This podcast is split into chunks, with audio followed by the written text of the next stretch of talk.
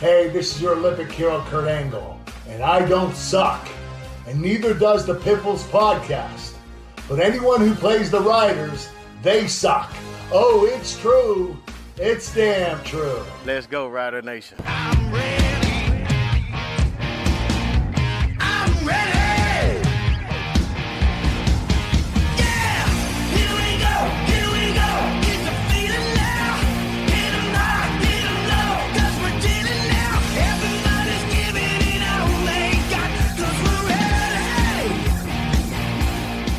Welcome to the Piffles Podcast, your Saskatchewan Rough Riders fan podcast. Thanks so much for joining us this week. It's a very special episode because Steve's not here. My name is Alex. I can only assume he is uh, run off with Chris Streveler after they stared at each other across the field. They were on the field at the same time together, and I know he Steve's dream. Pumped, Steve is pumped about that, and I have I have pictures uh, that prove that they were on the field together. And Steve said he And got I- the Winnipeg, but I think he just came down with a serious case of love for Chris Streveler. Like I wasn't on the bus, but I, everyone was texting me. He's like, "Steve is unbearable." He's telling the bus driver to drive faster to get there for the Chris Streveler signings. Like I, I can't imagine what it was like. Uh, he was very hard to contain. He was he was saying words I've never heard him say before when talking about Chris Streveler. That's how excited he was about him. And uh, I, I I was at the tailgate and I couldn't find Steve for probably about half an hour. I can only assume that he booked her across the parking lot to IG Field to the Chris Get line? signing. I can only imagine. Um, you can And give us hates, a, actually he shut this. He probably shut this off about what two minutes ago or two minutes in. So- Uh, we're about two minutes in. Yeah, about uh, yeah, minute fifty nine ago is when he Mhm. shut this off. Yeah. So goodbye, Steve.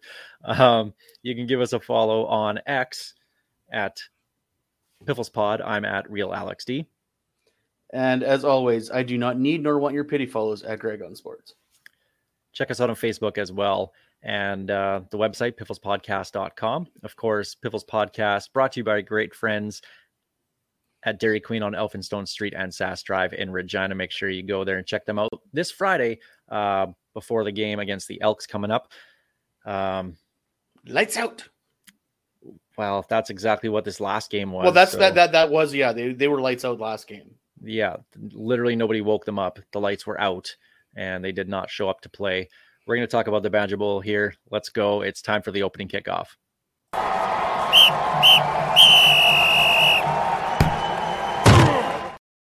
All right. So the Riders lose 51 to 6, dropping the record to 6 and 6. And I don't want to dwell too much on this game. Um, I do have questions on it, but um, first off, I want to say thank you to everybody that joined us on the Piffles podcast bus out to Winnipeg. It was an absolute blast. It was a great group. Uh, lots of uh, lots of partiers, but nothing over the top. Everyone in Winnipeg was was great to us, except for like two or three. But you you have to expect that anywhere you go. They were a little Every bit over fan the top. base has a couple of those. Exactly. So I'm not too worried about that. It was great. I had my uh, uh, my shawarma con um, that I was super happy about, and it was just a, I mean, overall, except for the game itself, it was it was a blast. Um, Not not gonna lie. On uh, Saturday morning, seeing the pictures roll in, seeing seeing the X's, tweets, zeets, whatever the heck they're called these days. I had serious fo- FOMO going on. I was like, ah, maybe I made maybe I made a bad decision, and then the game started. Well, the game started out pretty well for the Riders. It was a short kickoff for Winnipeg, and uh, Dolegala led them to three points with a Lauther field goal. And hey, okay, three points off the bat. Let's go. This is going to be a pretty good game. And then Oliveira happened, and the Bombers happened, and it was just an easy drive for them to score, which didn't worry me too much to start. Um, but when I saw the players leave the field, the defense after Winnipeg scored their their touchdown there, they all had their heads down. They were hanging their heads, and I'm like, there it is. This game is not going to be close. They Yeah, they it came was out just flat. a mess. It was bad. Like watching it on TV, you could tell they came out flat and like super flat. There was nothing there. They just had no answer for O- uh, Oliveira. They had no answer for Zach. Like they just could not do anything to stop that bomber offense. and it was you, you knew the route was on. You knew Winnipeg. I don't know whether it was the headbutt, whether it was we don't lose two in a row, whether it was the same thing they did to BC earlier this year, avenging a loss. The Bombers, when they're motivated, they don't mess around. And it's just ridiculous. honestly, that game, if you take away the middle 58 minutes or so, um, the Riders had a good start with the field goal and then forced them to punt at the at the very end. So if you look at those two minutes of gameplay, that was a pretty good game. Um, unfortunately, the the 58 minutes in between absolutely sucked. Um, but to me, that was that was the worst effort I've seen from the Riders in a long time, and that includes this game that was just in Montreal a month ago. They came out so flat in this one; it looked like they didn't care. Specifically, Nick Marshall and Jeremy Clark. They just seemed so disinterested. Um, they were getting beat left and right. Deontai Williams was getting beat quite a bit as well, too. Obviously, he's injured now. Didn't practice the first day of practice this week, but they they look like a team, specifically the defense, that knew that they had a split in this series already in the Labor Day and Banjo Bowl split, in that in, in that in that two game series. They got their win in Labor Day. Okay, no one's expecting us to win in the Banjo Bowl, so why even try? That's what it looked like. I know that's not how they go into it, but that's what it really, really looked like, and that was frustrating to see. we, we said it all year about Nick Marshall and even longer. He's hot and cold, and this was a cold game. Some of the plays I saw him make, even if he was near the ball carrier, like he legit tried to throw his shoulder into the back of of, of Oliveira. It's like you're not going to take him down that way. Like you throwing a shoulder check into his back is not going to do anything. Try to grab something and take him down. It's just uh, he's going for that big hit, but that big hit's not going to work in that situation. Well, Brady Oliveira, you mentioned him, had uh, over 200 yards offense, had more offense himself than the entire Riders did. Um, he was just on. He was on. I don't. I don't know how else to explain it. Um, I, I put in my Tuesday takes that he's he's going to win the most outstanding Canadian. I don't think there's any real argument there, especially after Mathieu Betts slowed down considerably for the Lions. But regardless of passport, he should be in the conversation for MOP because he's been be. fantastic this year, and he's the only receiver running back over a thousand yards, um, currently anyway. Um, and he's running away with the rushing title. He's a couple hundred yards up already, and he's a big part of Winnipeg's success. And I'm starting to really, really enjoy watching him play, even more so than I have the last couple years. To me, he's the anti Andrew Harris. I enjoy watching him play. I really do. Like he reminds me of Andrew Harris as a runner, but I actually like this guy. I respect this guy. So that's where I'm at with him. And I'm not gonna lie. A few years ago, when they had to make the decision of uh, of keeping Andrew Harris and keeping him a bomber to the end of his career, or dropping Brady, I was praying they were going to drop Brady because I wanted him to come where uh, Ryder Green's so bad. But he's going to be a bomber. For, uh, well, chances are he's going to be a bomber for life. But he is so strong as a runner. You can't take him down, and he's a good person to boot. He's hard to hate. He- I would I would love to hate him, but you can't. He rescues dogs. He's if you know anything about me, he's already my favorite player based on on that. Like he's just he is just a genuinely good person, and you love seeing guys like that succeed in the CFL.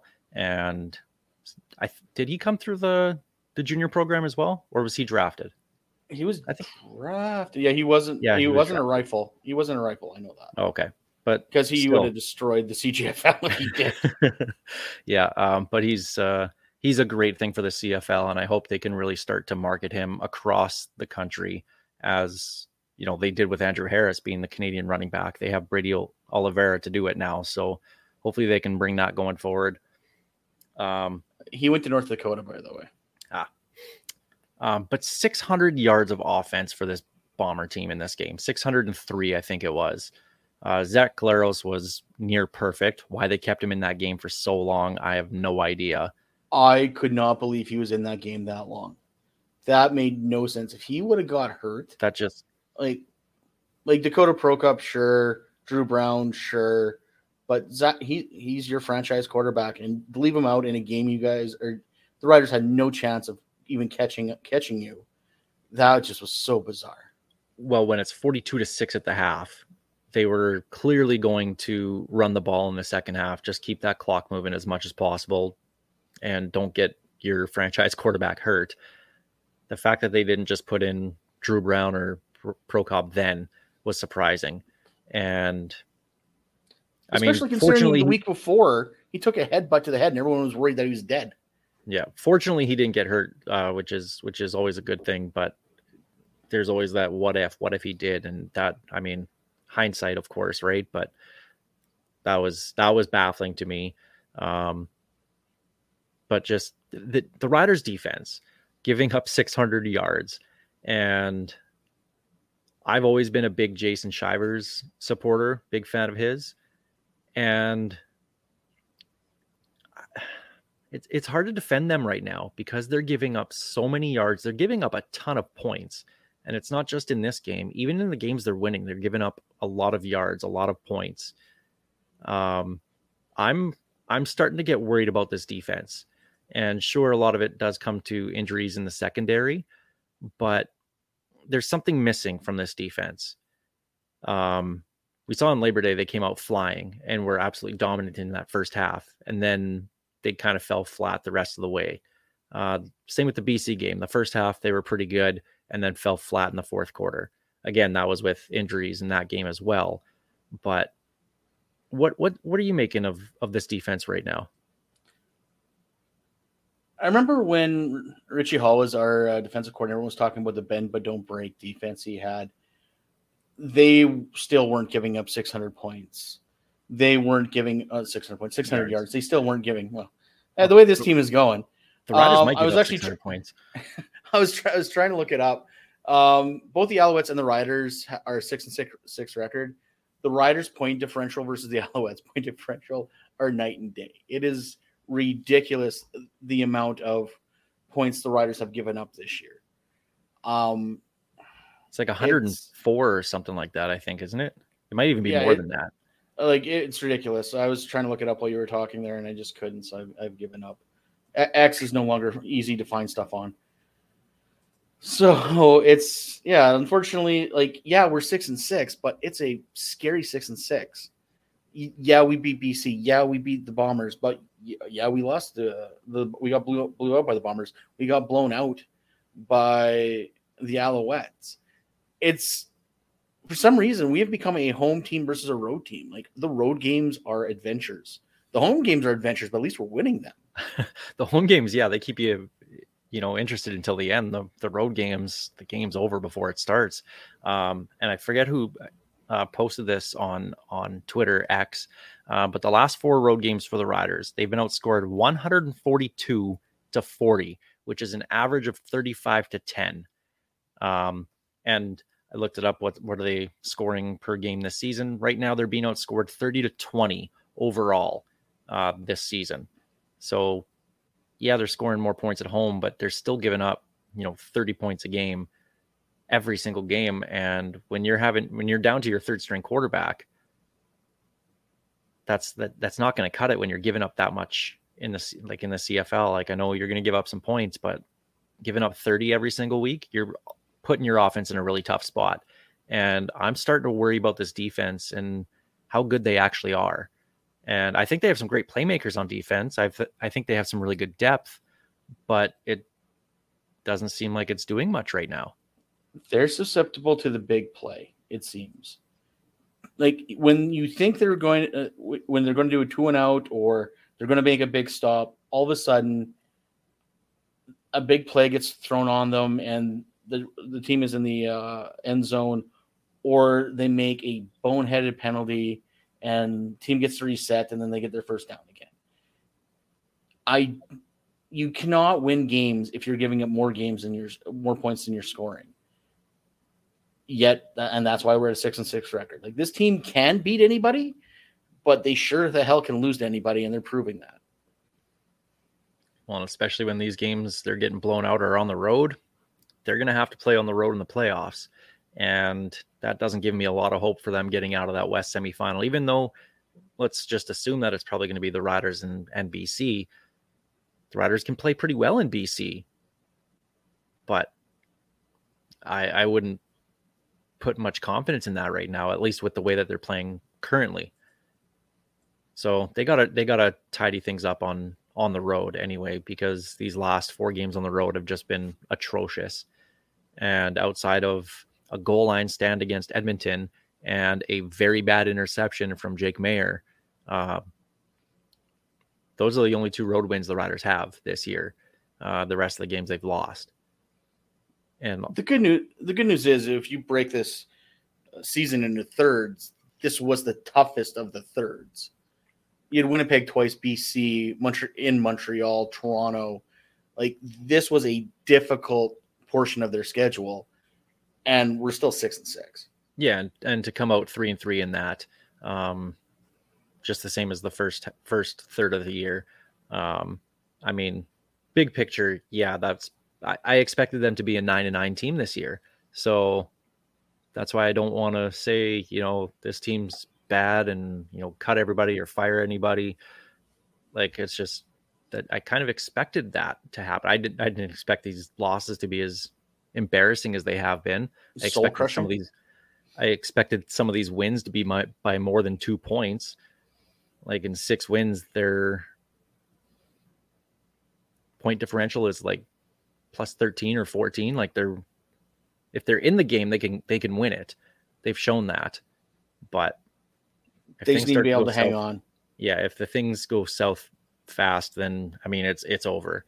Um, which um, will lead me into my next question. But I do want to give a couple uh, positive shout outs for this game to players. Um, Adam Korsak had uh, some re- once he started directionally punting and getting the ball bouncing, he pinned them pretty deep. Um, the defense sure didn't help him at all, but uh, was pretty good in the Banjo Bowl. And uh, the running of Thomas Bertrand Hudon, especially at the end of the game, he looked like he was the only one that seemed to care in that game. Um, and I'd like to see him get him, see the team get him more touches because he runs hard. And we've seen him return a couple kicks when teams kick away from Mario Alford. Um, the guy's, the guy's got something he's never going to be that guy that's going to break away and you know rush for a 90 yard touchdown but if he can give you hard yards inside and pick up 10 12 yards every once in a while give him the ball it's like he has no like other gear. It's either he's not moving or he's full bore. Like he hits every attempt at a hole hard. Like he might not find it, but he's going to go through it. So, uh, no, yeah, he was definitely trying at the end of that game, and maybe it was because he's like, "Hey guys, this is my shot. I'm going to show you everything I got." But he definitely can be a bright spot. Definitely reminded me of a Neil Hughes S type player. Um, that Canadian kid that will just run the ball when you need him to. He, and he probably won't be your future back, but uh, I, I like him a lot. I think he did really good. And Korsak, his kicking is just beauty. He's the reason why Vedvik was expendable. So uh, there's no way he was ever losing that job after the work he did at the beginning of the season. after game one we all knew um, so what do you do with this game craig dickenson said you said craig dickenson said that you basically just flush it um, which was kind of poetic giving or giving up you know what they did that game um, but what what do you take much from this game like is it just okay Well, that's the banjo bowl they get blown out most of the time there or is there more to it Don't get me wrong. I think you can't dwell on it. You need to move on. But at the same time, just to go, oh, well, it's one of those things that happens. You, no, then then you guys were defeated before you showed up. If you're telling me that that game, who cares? It's the Banjo Bowl. We lose anyway. Then that means that was your mindset going in, and that's why that happened to you. Because the minute you guys got down, you're like, eh, well, whatever. It's the Banjo Bowl. No one cares. You're, you're professional football players. You're paid to play games. You're paid to win games. So just to go, who cares, is just I hate that so much. But yeah, don't dwell on it. but go, we're going to learn from it. And it's just like one of those things. Like, yeah, it's the Bowl. It's tough to play here. Yeah, you're gonna have to play there. If you want to win a Grey Cup, you're gonna have to go through Winnipeg. So you need to figure out how to win in Winnipeg. and th- that's why if I'm the Riders this week, I'm not even paying attention to any of that film. I'm not going back to rewatch any of it. Um, the only time I'm bringing that game back is if they win the semi West semifinal and have to play Winnipeg in the West final. That's the only time I'm bringing that game back. Um, I don't know what more you can like. If you're the coaches, you're probably yelling at the at the guys in the locker room about their effort level. Um, other than that, like I mean, what else can you do really? So I don't this specific game, whatever. I just kind of push it off and whatever. But that leads me to the question who is this team two thirds into this season? Is this a team that can win a couple close games and just get blown out the rest, which is kind of, you know, what they have been over the last month? Um, is this a good team? Is this a bad team? What kind of team is this that we have here in Saskatchewan? I don't think they know. That's the saddest part. I don't think they know who they are. Because you, you see performances out there that are extremely exceptional. Um, Nick Marshall has had those. You've seen performances that are absolutely terrible. Nick Marshall has those as well. like this team, if anything, is consistently inconsistent. You do not know what you're getting game to game. And some of that is due to injury. Some of that is due to makeup. Some of that is due to, I'm assuming, coaching at some point because if you don't have the right people in the right spots, this is inconsistencies are going to happen. So, what do you do? I don't know. Like, I don't know what's going to happen coming into this game on Friday because Edmonton's playing pretty good right now ish. The game against them earlier this year was a blown kick through the end zone by the returner, and they weren't good then. So, are but we beat Winnipeg at home. So I don't know. Like I do not know what this team is, and I am going to white knuckle every game until the end of the season. The frustrating part is the inconsistency i think uh, from the fans if we knew we were you know the ottawa red blacks bad team just we know that already right Do Keep they know that? Have, have you seen the uh, X that. on? Okay, have you seen their fans' uh, X feeds? I don't think they Uh, know that. they should know that because ottawa is a bad team but once you can accept that right like it's a lot easier you know halfway through 2015 okay this is a bad team now right? 2016 yeah. this is a bad team. Um, but when you keep it close it's a little bit more fun and you can you know hopefully see them grow. But every time i see this team grow they take a step back. And we saw that with the team growing and then getting blown out of montreal. Then they have these two games against bc and, and winnipeg and then the Bowl happens. So it seems like there's always, you know, they make strides and then they just completely collapse. It's legit two steps forward, one step back. And and yeah, and and like I said, this team I predicted them to be a nine and nine team, which is an average team, because I always think that good teams win games, find ways to win games. Bad teams find ways to lose games. Average teams do both. Um, this team really, and I thought about it, really, really reminds me of a Roy Shivers, Danny Barrett team. Thank you. I was thinking the exact same thing.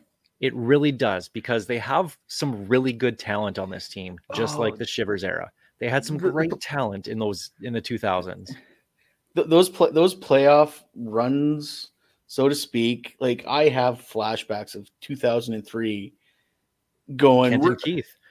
we're, we're making we're, we're good. Oh my god! Like so, those that don't know, I was a male cheerleader at the U of R. We shut down practice. We practiced Sunday nights, and we had the game playing in the background. And that Western final, we legit shut down to the practice to listen to the game on the radio. And like, are we going like? No, this team's not going to win. And like, th- those teams were good, but not good at the same time. They had the talent, they just could never put it together. And that's exactly how this team feels right now.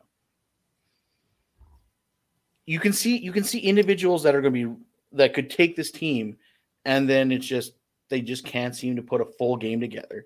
But that's technically Rider football. That's always been Rider football. A Yeah. team that cannot put four quarters together.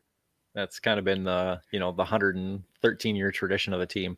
Um, but yeah, I, I I find a lot of similarities in there. Um, I don't know. It's going to take uh, another year or so of them growing together with the core of this team, whoever they decide the core is. Um, also, some consistency in the quarterback would help. Obviously, injuries threw that out the window. Um, but But here, here's my is what it problem is, I guess. how do how do you build when you got a GM and a coach in a lame duck season? Where where do you go from here? Because next year everything could be turned on its head. It could be. Yep, absolutely. Well, look at the difference between the 2006 team and the 2007 team. There wasn't a lot of difference in players. The core was still there. There was, I mean, obviously DJ Flick and Wayne Smith trade from Hamilton sure helped out. Um, Yeah, that definitely did. Uh, new quarterback. but I mean, they're that team was pretty much the same. It, it was a Yeah. very similar team to the team they had that got blown out in BC in 2006 in the West Final. So one thing changed. Kent Austin came in. Whether that's going to happen, I have no idea. Um, but whatever. Um, but overall, I overall, don't think we want. I don't think we want Kent Austin anymore. no, probably not. Um, but yeah, this this is a it, it's a nine and nine team. They're an average team. Um, they're going to keep us on our Ten and eight. for Ten and eight. Come on, ten and eight. I hope so. That would be good. Getting I think I actually. I think I called them fourteen and four. I I, I overshot this year. for whatever reason, nine and nine here in, in Saskatchewan just doesn't sit well with the fans. I feel like a lot of people would rather the team be eight and ten than to be nine and nine because that just brings back the memories of Roy and Danny and just the the mediocrity of that um, era of football. But Can we can we bring Roy back, uh, Danny back for the SaskTel Max commercials? Yeah, uh, he's got to film those before. he- he's still coaching, isn't he? With uh, I think so. He was with Houston, I think. He was the running backs coach. I don't know if he's still there or not. I'd have to look that up, but um, put him in the plaza. Uh, both of them, Roy and Danny. Oh yeah, together. like it, it's the fact that they're not in is like we say all the time is just a, a travesty. um, signings this week as practice rosters expand in the CFL. The Riders made four signings, um, signing a couple on the D line, Braden Thomas and Caleb or Caleb Sanders, a defensive back, Tedric Thompson, and receiver John Ursua. Um, so we'll see if any of these guys can get into a game later in the year. Um, obviously, this isn't something that's going to happen right away, but usually these signings, um, they're they're important signings we see this happen, especially with defensive backs. You sign them in August, September when the practice rosters expand, and then October they play a game or two, and that's exactly what happened with Amari Henderson. That's what happens with Roland Milligan. Roland Milligan. Exactly, they get in for a game or two at the very end, and then break out the next season. So remains to be seen, When- obviously, with these guys, but One second, I need to do my uh, Riders X impression, uh, Riders fans X impression. But can any of these guys play O line? well, hopefully there's uh we'll talk about it when we talk about the Edmonton game coming up, but hopefully some uh, uh help on the O line coming up. There's the opening kickoff presented by Kathy Festian of Royal LePage Regina Realty. Let's go to our Churchill Brewing Company odds and end zone as we take a look around the CFL. Um, just want to remind everybody that the uh, CFL Fans Fight Cancer Riders Team Sign Football raffle is still going on.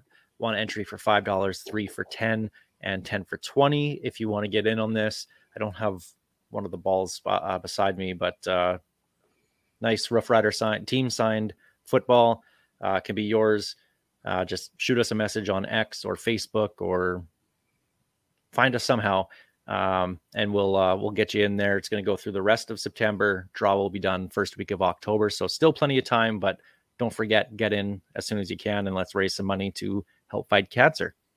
And speaking of which, actually, I know it's not on here, but I, I want to mention these Stadnick Invitationals this weekend.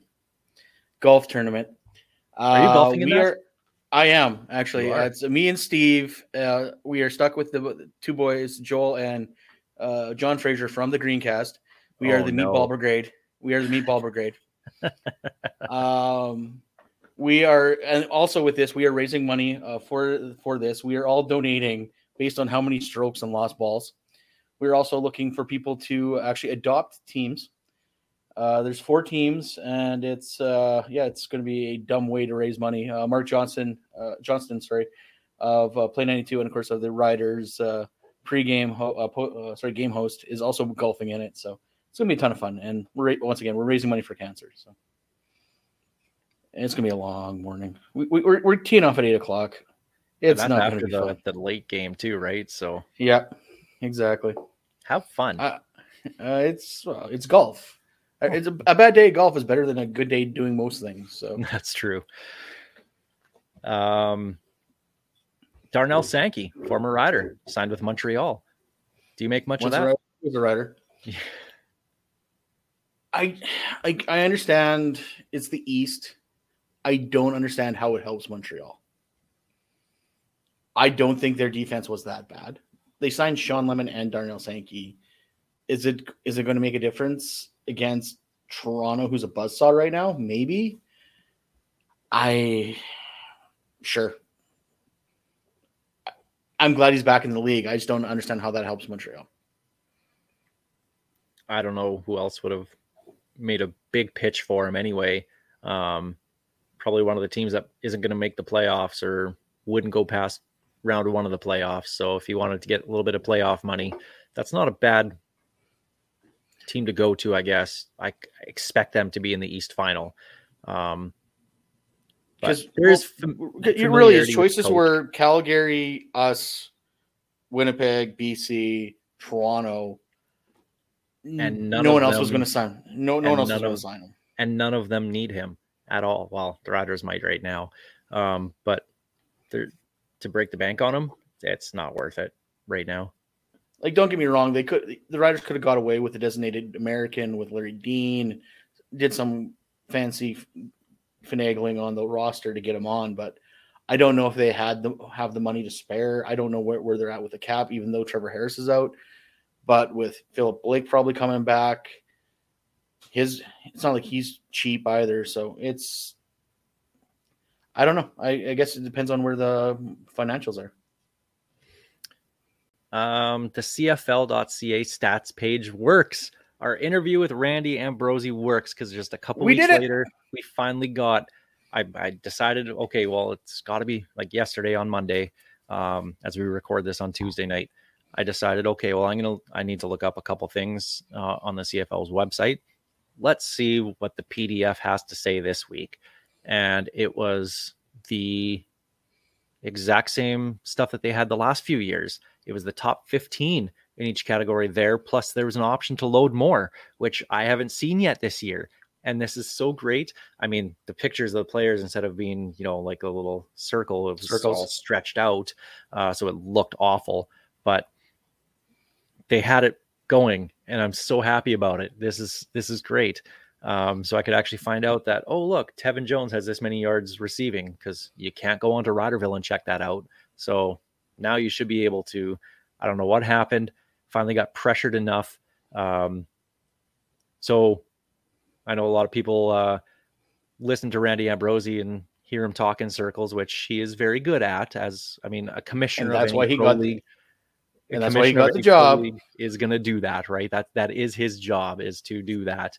Um, but to come out and say, frankly, we're not impressed with it and we're frustrated with it, and then two weeks later something changes, that's good to see. That's that's promising to see. Obviously, there's going to be still some work to be done, but it does show that they're serious in improving their products. So thank you, CFL, for doing that.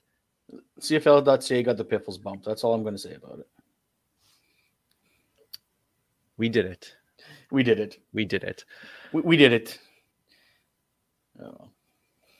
Well, um, Riders and Elks this upcoming Friday. You mentioned it, Greg, the uh, O line uh, with Philip Blake. Let's start there with the offensive line. Um, Evan Johnson was back practicing in day one, which I never thought I'd be so mo- so excited about seeing Evan Johnson come back. Everybody knows we're not a big fan You of and his me on both. the show, uh, but He is my favorite Husky, though. as do you think Steve's listening again? I, I'm hoping. I'm hoping he just like. Was- I'll go to the picks. We'll, we'll, we'll fast forward a bit. yeah. Um, but Evan Johnson back, back practicing is good. Um, not that Logan Bandy was bad by any means, um, but just to have the continuity in the O line is so important, and to have Evan Johnson back there is a big step up. Um, Philip Blake was a full participant in day one of practice. Um, Britton Gray of the Green Zone saying he may not play until next week. Um, if that's the case, great because okay he's eligible to play in this game. But if you just one game him here, then coming back from a torn pec uh, and only missing 13 games, 12 or 13 games, uh, whenever they do decide to bring him back, would be absolutely huge. So if they can get Blake back in that lineup, that's a big, big deal for this Riders offense. To me, this is still insane. Everyone wrote him off for this season, and the fact that he might play five games regular season and whatever playoff games we have blows my mind. Like maybe maybe uh Trevor Harris isn't that far off. We we we might actually have a full like our so-called starting lineup going into the uh, last part of the season. Just didn't think it was going to happen. Um, so with that, with the uh, talk of the O line there, with what we saw last week in the Banjo Bowl, are you worried about the offense um, or offensive line coming up this week against Edmonton? No, it's Edmonton. I'm. I understand they are the Elks, but I'm not that concerned about. Yes, it's a Chris Jones defense, and Chris Jones, so called, is a defensive genius. Blah blah blah blah. I am not that concerned. The one thing that does concern me is how they're going to contain Tre Ford. That's the only thing I'm worried about going this game, and I know we're going to talk about it, but I'm not concerned about the Elks defense because they're while they're not bad, they're not great either. And I think the Riders have the tools that will match up well and probably should win this game. Okay, well, let's talk about Tre Ford then. Um, the last time, the both times that the Riders played the Elks, it was against Taylor Cornelius. I Um, miss early- him. Can, earlier. can they bring him back? kidding. Um, earlier this year, and the Riders had trouble stopping him when he ran, and he Tre Ford's faster. awful quarterback, and Tre Ford is a trending upwards quarterback. He's getting there, and he's getting more reps, and he's looked better than Cornelius ever has, and he's a much better runner. Not that you're not going to have Micah Teitz spy him. The the Riders have proven they're not going to have any of their linebackers spy anybody. Um, They better this game. that's just not what their defense does, though. They run too ha- much they- zone they for have that to. to work. They have to do something because you cannot let him run. You cannot let him run around that. It, it is legit Madden 04. Michael Vick in the backfield, and you just keep on running around until the defense gets bored of waiting, and then you just keep on running. And that's what Tre Ford is doing. He's just buying time until he sees a breakdown, and if he can't find anything to throw, he runs. You you have to keep him. You have to make him throw the ball. And yeah, he's so far shown he's a better quarterback than Cornelius, but he still needs to be able to throw the ball. So keep your defense tight, keep him in the backfield, and you'll be fine. The minute you break down coverage to let him run the ball, it's going to be a long night. I wonder how they're going to attack it though, because they usually don't have anybody spy. Now you're also getting Pete Robertson returning this game. So is there going to be a lot of contain on his end instead of just straight up trying to rush the passer? Um, Anthony Lanier didn't practice uh, in day one here. Don't know what his status is yet for the game. But if he happens to miss the game and it's Lake Corte Moore or Cody Roscoe getting a start, there's not a lot of experience from those guys. Um, and you get a running quarterback and you overcommit to something, he's going to be able to take off. So I'm really curious how they're going to attack him um, with contain and force him to beat him with your arm. Because if you do keep him in the pocket, I like the Riders' chances. But once he starts moving around and running around, I don't know. I really don't. The good news is he can't pull a Nelson, like grab a guy and use him as a blocker. I need to get a sentence Somebody- reference before we're done. Somebody should try that. Um, But it's just, I don't know. It's Tre Ford is the only X factor in this game, is because we really haven't seen much of him. And yeah, now at least we have some tape on him to, due to other games, but the team plays better with him than Taylor Cornelius. I don't think they're going to win this week, but once again, I think no one's going to be able to leave their seats till the end of the game because that's just who, this team is. Well, and Deontai Williams, defensive back, missed uh, day one of practice. Uh, Trumaine Washington, who the Riders signed a couple weeks ago uh, for their practice roster, uh, was getting reps with the ones. And I've been waiting to kind of see him because So have I. I can't believe it's taken this long, to be honest. led the CFL in interceptions in 2021 uh, in the shortened season there. Um, guy's a good, experienced defensive back. So if you have any kind of injury issues, like this is now's the time to see them. Um, especially when Eugene Lewis is starting to turn back into Eugene Lewis, making some big plays, and Tre Ford is finding him deep. Um, often in the last few games, anyway if you can stop Eugene Lewis, I don't really like the rest of the Elks receivers as a whole. Um, but if you stop him, I mean, Dunbar has actually started to turn it up a little bit. Um, but if you can put your best guy on on Dunbar and and contain Eugene Lewis and not have him make that big play, then I like the Riders' chances. All I know is this is better be a good effing Nick Marshall night, not a bad effing Nick Marshall night. Because it could be a long night. Well, anytime he's had a bad game, he usually seems to bounce back with a really good one the next. So, I mean, he's he's had way more good games this year than bad games. Oh, 100%. And there, there was a point there in the middle of the season where no one went at him. But the minute the minute the Bombers realized that he was having a bad day, they just eviscerated him. Yeah.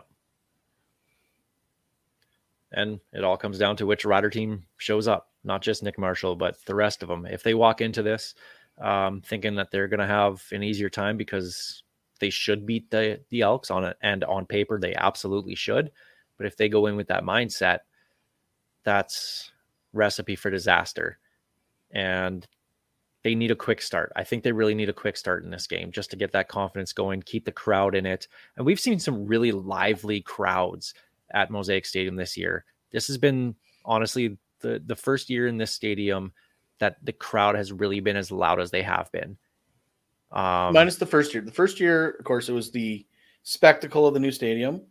But yeah, the last couple of games, you can feel something building in the crowd. people brought it.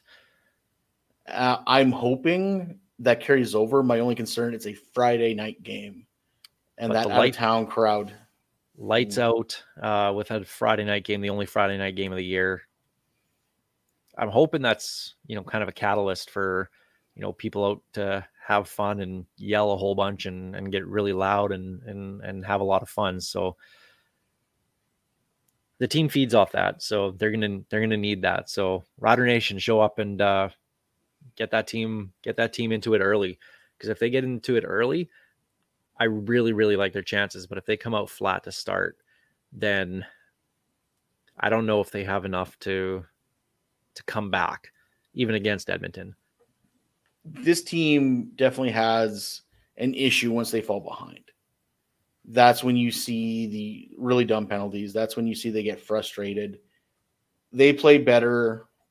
Most teams play better from the lead, but the Riders especially. The minute they fall behind, it's it's a gong show. I had other things I wanted to say, but they're not PG. well, I'm looking forward to this one. I got uh, some friends coming in from Edmonton from the game.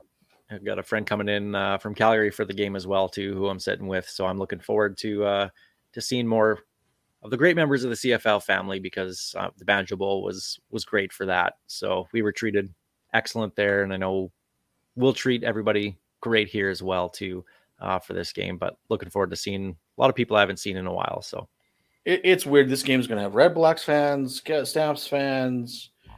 It, the CFL is a weird fraternity, family, whatever the heck you want to call it. It's who cares who's playing? Let's just have fun. And uh, Yeah, I'm, I'm glad to be a part of it. that's why I love it.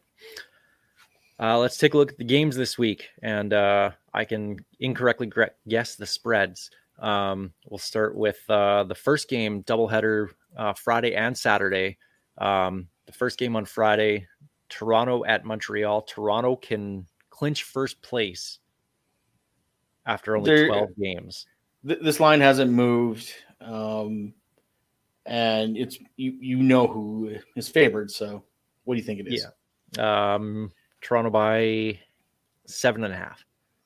Six and a half. Ah, oh, I'll, I'll my fa- my favorite favorite part of this high over under 52 and a half I don't see Montreal contributing a lot to that. I- Um, I don't either. especially if Cody Fajardo keeps Fajardoing like he has been the last month. He's been just bad to the point where I'm thinking you need to at least get in Caleb Evans a little bit just to give Fajardo a break.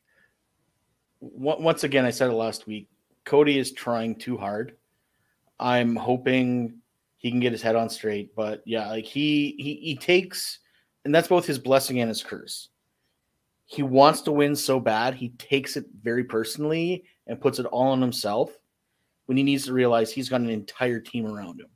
So don't force the ball. Do not make a decision. Play the game like you know you can play. And unfortunately I see Toronto just mollywhopping Montreal this week. Good choice of words. Yeah, Toronto plus the points. I don't care what it is. They're going to clinch first here, and then they can just kind of coast the rest of the year. I'm really curious, Which is good for us. assuming- Yeah, I I, I assume Toronto's going to win, and assuming they do, I'm really interested to see how they attack the rest of the season. Who gets a Five rest games. where? Five games. It's nuts. Like, are they going to start? Obviously, you're not going to rest your starters for all those games, clearly. But does one guy who maybe have a little bit of a nagging injury, do you put him on the one game for for a week and and let him get a little bit healthier? Um, whereas if it was a meaningful game for them, obviously he would play. So I'm really curious how Toronto's going to attack the last third of the year for them. Um, I've never seen a team clinch first this fast. This is wild to me. Here, here's a question for you: Would you put a guy in a sixth game just to pull him off early? No. Just curious. Just curious. If you know I- you're I going get- to, then there's no reason to. I guess. I guess it was the difference if Toronto quit clinch last week. Do you sit a guy for six games and sa- sa- sa- save on his uh Maybe. save on his salary? Hey, Chad Kelly, we don't really need you again for another. I, uh, I you was know, thinking more a Andrew half. Harris. Yeah, I mean, with the way J way AJ Ouellette's playing, um, they don't really need Harris. No, you can you can you can put them on the shelf and bring them out for playoffs. But an idea. But then again, if you pull them off early, you got to pay his full salary anyway, so it doesn't matter. Yeah, and I mean his contract is guaranteed anyway. Um, obviously, the full thing doesn't count against the cap if he's on the sixth game, but Exactly. if you're going to pay him, well, I mean, whatever, you might as well pay him. I would actually play Andrew Harris a lot more right now uh, if they clinch first early. Um, And save and for the save- playoffs. Exactly. Um, game two of the week.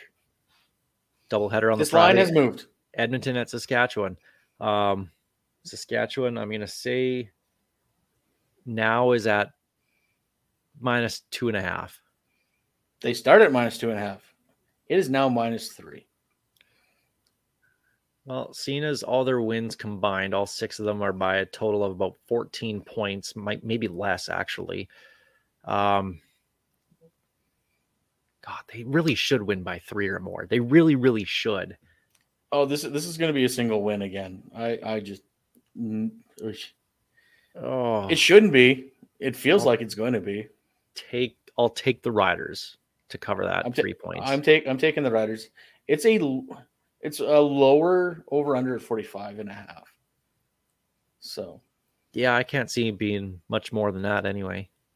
No, I'm thinking it's going to be a low scoring affair, which is going to be a bit of a snooze fest, but it is what it is. Well, I mean, the last game here against Edmonton was a snooze fest until the final two and a half minutes, and then that ended up being some of the wildest two and a half minutes you've ever seen. So, Oh, so good. um, I, I just got that poorly uh the, the my heart will go on recorder song in my head that I put the punch to. just oh, awful, awful ending to a game. Uh, it was a great ending. Oh well, I mean, for Rider fans, absolutely was, but just yeah, I feel I still feel bad for the guy for I- Sims. I, I'm I'm going to do something that I will never do. The I'm going to bring someone's name up that I said I would never talk about. The difference between actually I won't even say his name. The difference between the Rider broadcast and the Elks broadcast in that moment. Oh, it is so especially if you find the cut where someone put them together. The Elks, you got Dave eh, just And like- Morley, yeah. and Morley just losing their mind in absolute despair. Well, it was the what are you doing? You got to bring it out. You got to bring it out. What are you doing? And then you've got Luke and the other guy. And they're saying the same thing, except they're happy. It's like it was such a flip of the coin. It was just a wild way to finish a game. I've never seen people so happy for uh, for a single in my life. It was hilarious. I have a story I'll tell you off air about uh, being happy for a single. Um, I actually I, I had a reference I was going to make, and I, I I decided to turn the corner because I realized the joke I was about to make.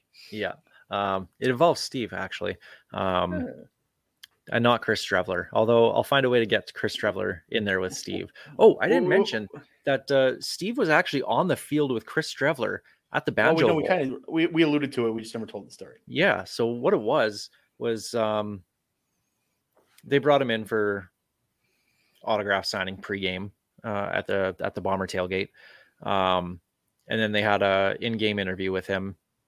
As I know they had on the broadcast as well, because John Lu was there in his swoot, which is just fantastic. I love John Lu. The, du- the dude's like He's the, the the fashion plate of the of the CFL. The dude's a fashion plate. Love him. I mean, dude's wearing sweatsuit, um, a sweat suit Suit. suit. It's legit And- made of sweat material, uh, sweater material. It's awesome. looks amazing and he's he's a funny guy if you ever get a chance uh, to see him at a gray cup or or at a game or something and you have a chance to actually talk to him he is awesome i love john lu he's he's my favorite on tsn right now My my only problem with John Lu, he made the career decision to move from Montreal to Winnipeg. it's home for him I guess, but it's still Winnipeg. yeah that's true um so anyway um there's about i think it was about five or six minutes left maybe closer to 10 minutes left in the in the second quarter and some of the bomber um in-game team uh, comes to our section and says we need some volunteers for for halftime. Didn't say what it was. Okay um, so a couple people got up went with them. They came back. We need five more. And i didn't even i thought steve was at the rum hut. Um, he spent a lot of time there. And i thought he was just there. Sure enough he actually went and volunteered with them. It ended up being 10 on 10 bubble soccer um, on Oh, I the wish field. I, I I wish I was there. I'm I, I'm king of bubble soccer, but so it was 10, 10 bomber fans and 10 rider fans. And there was one guy in the bomber jersey that was i mean obviously you're not going to go after the soccer ball. You're going after everybody else in Oh, yeah. the, in the That would've been me. right? That would have been But- me. but he was getting everybody from behind and then he would chicken off somewhere. And i'm like yep that would definitely be a guy wearing a bomber jersey right there. Like there was he wouldn't even let them get up. He just kept jumping on them. I'm like okay buddy like whatever um but during the uh the game itself that's when they did their in-game uh in stadium interview with chris streveler and uh yeah steve was sharing the field with his hero chris streveler and it was just fate.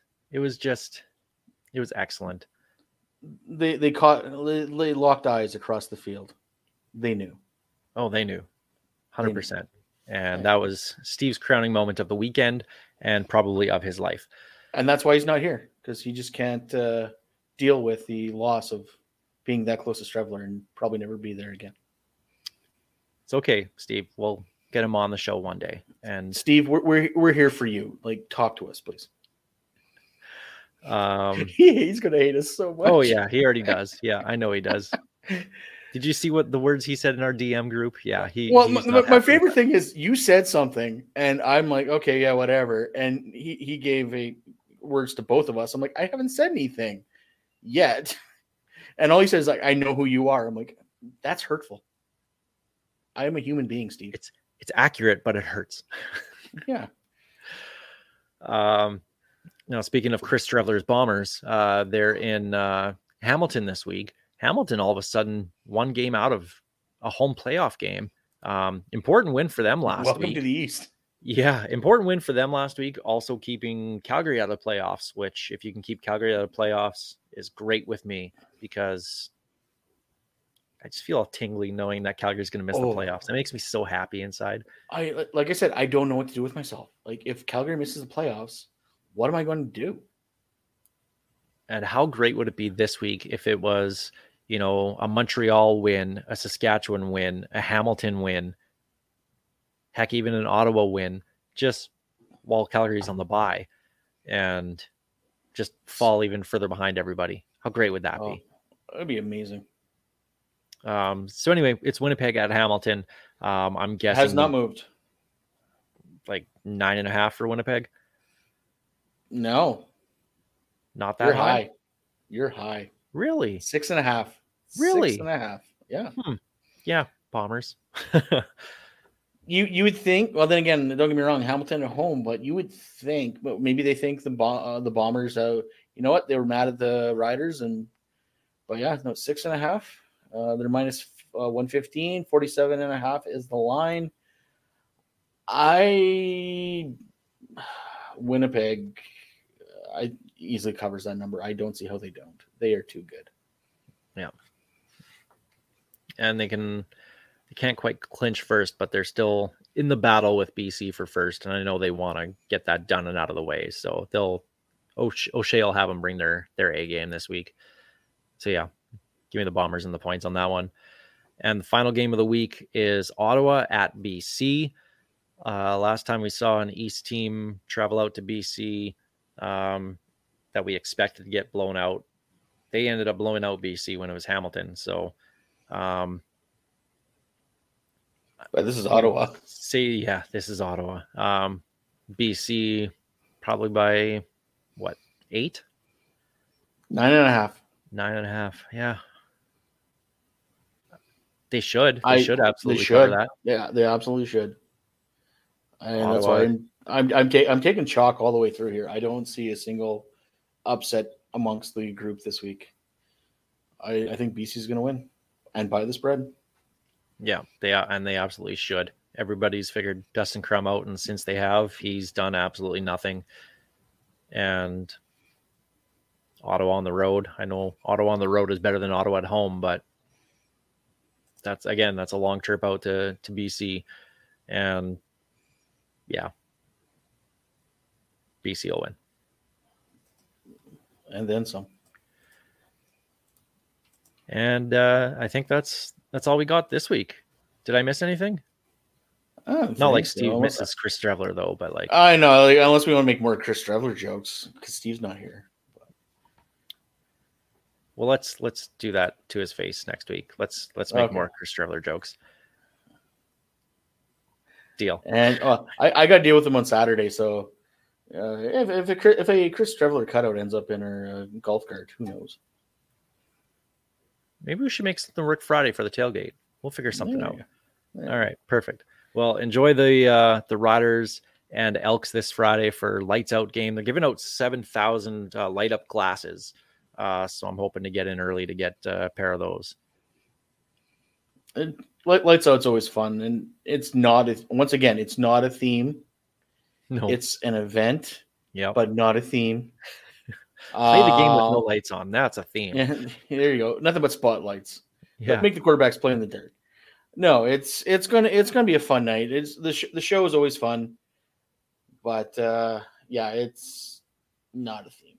But and it should be a good game. Friday night game, only Friday night game at Mosaic this year. So it's going to have its usual TSN shenanigans. I'm certain. There's going to be a odd call from the from the booth. That's about it. Well, luckily we won't have to listen to it because we'll be there. Um, Exactly. But thank you everyone listening to the Piffles podcast, watching on uh, YouTube or on SaskTel Max. Thank you very much. Hope you enjoyed.